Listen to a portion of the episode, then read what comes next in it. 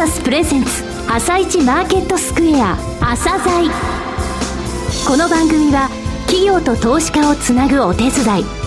プロネクサスの提供でお送りします。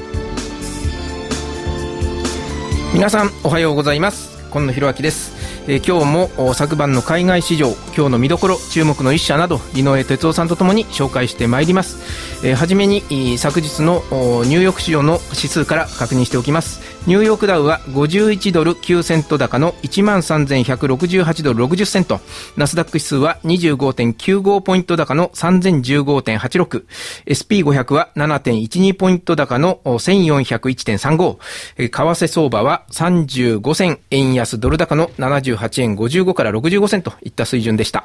それではお話を伺ってまいります。プレステージアセットマネジメント証券投資顧問部チーフストラテジストの井上哲夫さんです。井上さん、よろしくお願いします。はい、井上さんの月曜日のより後情報でですね、はい、最近そのニューヨークのマーケットの出来高が細ってきている印象があるとおっしゃってましたが、はい、その後状況いかがでしょうか？はい、この3日間、まあ、上昇してるんですけども、出来高7.5億株、6.5億株、7.3億株と、非常にあの出来高換算ですね、うん、あの毎年11月の後半から4月の中旬にかけて、アメリカ、出来高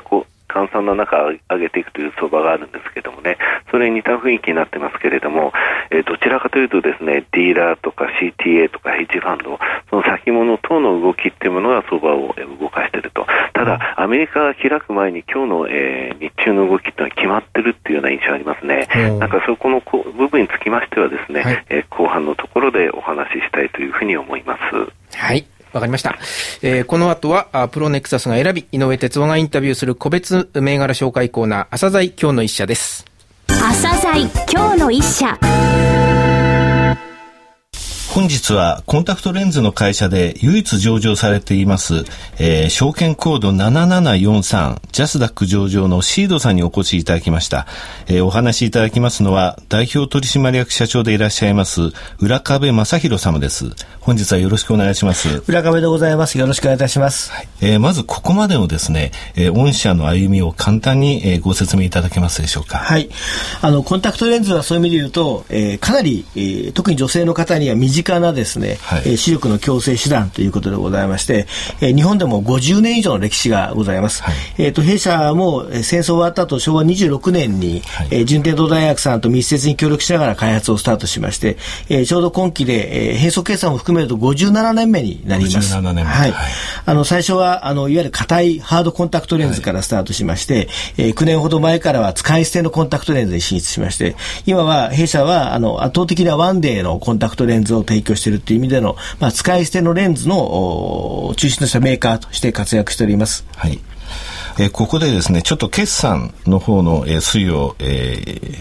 見させていただきますと、売上高がですね、2008年、2009年と低迷した後、3年間ですね、非常にあの、え売上の伸びというものが、あの、目立つんですけれども、この背景について教えていただけますでしょうか。数字を申し上げますとね、この3年間、売上高ですが、12.8%増、6.1%増、7.3%増と、非常に、えー、堅調な売上の伸びを示しておりますけれども、はい。えー、1日使い捨てのコンタクトレンズの、えー、生産及び販売の拡大ということで大きく舵を切って経営してまいりました。昨年度でいうと、えー、コンタクト全体でいうと実は15%の成長を達成しておりまして。はい、コンタクトで15%。はい。はい、それが、あの、まあ、他の商材、特に競争の激しいメガネのフレームでありますとか、えー、の市場が少し縮まっているケア用品等をですね、カバーして全体で、えー、おっしゃった7.3%という数字になっています。特にあの、その中では、あの、ワンデーの使い捨てのコンタクトにについては、おおむね50%対前年対比で売り上げを伸ばしております。が7月？もしあのストップ高をした時ありましたですね。はい。あの時あのにあの日本経済新聞のあの産業日経産業新聞ですか、はい、の方に出たんですけれども。えー、工場の方に、えー、設備投資をされて、はい、えー、月間の生産枚数を1.5倍に引き上げると、えー、そちらのお話をちょっと教えていただけますでしょうか？はい、あのこの工場は4年ほど前に竣工したワンデーおよびツイークの生産、私どもの使用拠点になります。えー、今現在で言いますと、大体1000万枚から1100万枚の月産のワンデーの生産量なんですが、はい、えー、これを今、需要が非常にあの生産より上回っている状態になっておりますので、はい、設備投資の増あの、増加をいたしまして、最終理論値でいうと1600万枚から1700万枚近いですね、はい、え月産の生産力になるように拡大いたします。はい。だこれすごい伸びですよね、シェアという点で、ね、そうですね。おかげさまで、はい、あの、3年前はあの、数字申し上げますと、実は1%台だったんですね。はい、実的にはもうゼロに近いと思います。はい。はい、で、あの、1日タイプの方に打って出てと言いますか、で、4.9%、5.9%、そして7.2%と、はい、で、これを10%に向けて拡大していくということでございますね。はい、今回の設備投資は基本的に10%まで賄えるという投資を考えておりますので、できればそれを超えるような形でですね、すね。勢いを維持していきたいなというふうに思っています。えー、今、あの、ちょうど海外の方にも取り組んでおりまして、当然ながら、あの、日本向けと海外向けで言いますと、えー、表記のルールも違いますので、ユニバーサルパッケージのものや中国語表記のものを作っていくということを考えますと、ある程度生産の余力がないとですね、多品少量が展開できないという問題もありますので、設備については、あの、前倒しでですね、えー、整備していきたいなというふうに考えています。なるほど。今、あの、海外のお話が出ましたけれどもね。中国は13億人の人口がいてですね、まだコンタクトレンズの普及率が明確な統計はないんですが、1%前後だというふうに考えられておりまして、はい、え長らくあの、市場に進出しようと思っておりましたけれども、えー、昨年12月に初認可を取りましたので、はい、まず今3品目、はい、えー、中国で発売をしております。それからあの、ベトナムの方なんですが、はい、この、あの、出荷を始めたというのは、えー、それからそのシンガポールで子会社を設立された、はい、これはあの東南アジアに向けて、えー、の布石というふうに考えているでしょうか、はい、あのベトナムはそういう意味で言うとかなりアーリーステージにあるマーケットであります、はい、えー、ただあの人口が8700万人から900万人いらっしゃるということと平均年齢が20まだ7、8歳だということと、はい、えー、あの識字率が高いということと女性の社会進出が、うん。うん、あのすごく進んでいるということから言いますとあのかなりポテンシャリティはあるマーケットなのでなかろうかなというふうに思っております、はい、市場認知度を高めるという観点からあ去年の9月から代理店を定めて、えー、参入入しております。で、シンガポールについては、えー、シンガポールは非常に自由なマーケットでありまして、はい、シンガポールの市場規模自体でいうと、えー、せいぜい100億円ぐらいのマーケットだろうというふうに思っております。そうですね。人口が少ないですから。はい。ですのが、あの、シンガポールを起点としますと、隣国のマレーシア、さらに、あの、2億7千万人近い人口を有している、えー、インドネシアとありますので、はい、えー、その、まあ、東南アジアの拠点の一つとしてですね、えー、ここは、あの、あの現地法人を設立して、えー、自分の手で、えー、マーケットを耕していきたいなというふうに思っています。なるほど。あとの、近々、モンゴルの方にも発売をする手順が整いましたので、はい、あの、秋口9月から10月ぐらいになると思いますが、モンゴルにも出荷しようというふうに思っています。というか、攻めるべき時期だと思いますので、どんどん、あの、この戦略のまま、あの、行かれるということをお祈りしております。ありがとうございます。はい、あの、最後にですね、個人投資家に向けて一言メッセージをお願いできればと思います。はい。あの、当社はコンタクトレンズの世界の生産量で考えると日本一の企業であります。はい、えー、ぜひあの日本産のコンタクトレンズを応援していただく投資家の方を期待しておりまして、あの投資家の方に開示という観点では、えー、本年からですね、個人投資家の説明会をしておりまして、はい、今月はですね、8月の25日に、えー、IR フォーラム2012東京ということで、津軽の森でですね、はい、えー、今回あのフェスタをやらさせていただくと思っております。すね、こちらの方ですね、朝材のホームページの方にもあのリンクを貼っておきますので、はい、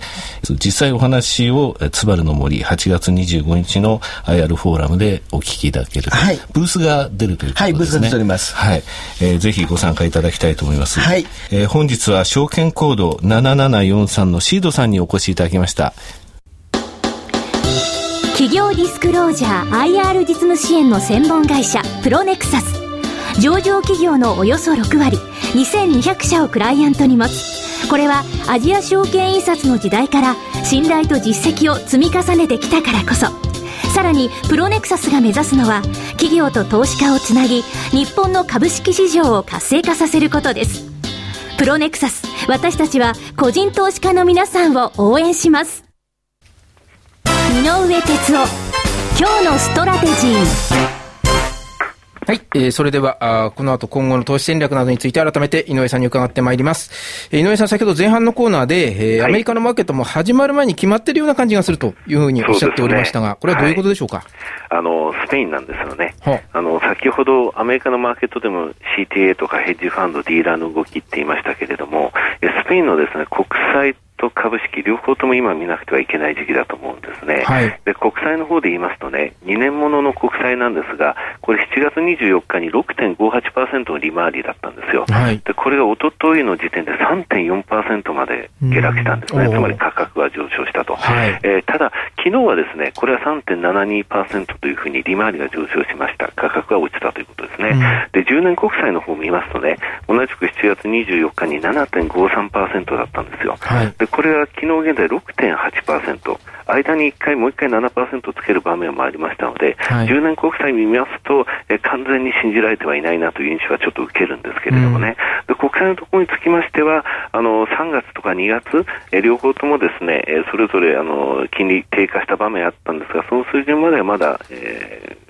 随分と利回りでいくと下がらなければいけないというところで、ただ国債につきましては、買い戻しは昨日あたりでですね、少し一服感があるかなという印象なんですが、はい、問題は株式の方なんですね。はいはい、スペインの指標と言いますと、イベックス35っていうのがあります。はい、アイベックスとかイベックスって言われますけれどもね、こちらがですね、6000ポイントって下値の、えー、なんて言いますか、目安がありましてね、これは6月初旬と、あと、先ほども言いました7月24日につけてるんですよ。で、それから10営業日でですね、なんと21%も上昇して、今7211なんですね。はい、大台が変わっちゃってるんですね。で、直近3日間、3営業日で13%も上昇してるんです足元強いですよね。はい。ですので、これは、あの、かに買い戻しの動きなんですよね。ですので、国債の方が終わってもですね、スペインのこのイベックスの等の数字が、えー、まだ買い戻されてますと、同じく CTA といろんなそのマーケットで、えー、順張りでポジションを張ってますのでね、はい、でそれの、えー、オフセット、つまり手仕舞いの動きっていうものが出てしまうと、えー、それが、えー、日中においてもですね、アメリカの方でもしあの支配的な動きとなってしまうね。うん、であのアメリカの方ダウですね、はい、え昨日現在25日移動平均がプラスの2.4%の乖離になりました。これやっぱり3%って一つの目安だというふうにお考えいただいていいと思います。え昨年の12月の23日以降ですね、え3%を超えている水準の、え期間が継続したのって3回しかないんですよね。えただですね、そこで、えテクニカル的な過熱感から少し調整しても、また、え25日移動平均が上の方で推移しながら相場が上がってっていうのは結構出来高の薄い時に行われることですので、はい、えここのところですね、一旦あのなかなか3回売り仕掛けを7月初旬からやってことごとく失敗したっていうのはありますのでね、売り方ちょっと疲れてますので、去年、一昨年のような8月の、えー、荒れる売り売りが勝つ相場っていうのはちょっと、今現在投資の解約もありませんのでね、えー、なかなかその売り仕掛けもしづらいという状況でしょうか。で日本の方なんですけれどもね、はい、えー、ちょっとですね、週 S q ありますので、先月、先々月、やっぱり8600円ぐらいのところのですね、600円台の S q だったっていうところを、えー、500円から750円の間の S q 値にしたいと思ってたところたちが、シンセティックのショートでちょっと踏まされてる動きですね。それは今日も出ると思います。えー、最後にレーティング情報ですね。はい、えー、格上げの方は、大和が1662の、えー、石油資源開発を3から2に、6971京セラ、こちら JP モルガンがニュートラルからオーバーウェイトに、えー、引き上げております。はい。はい、わかりました。井上さん、今日もどうもありがとうございました。また来週もよろしくお願いいたします。この後は東京市場の寄り付きです。朝鮮この番組は企業と投資家をつなぐお手伝い、プロネクサスの提供でお送りしました。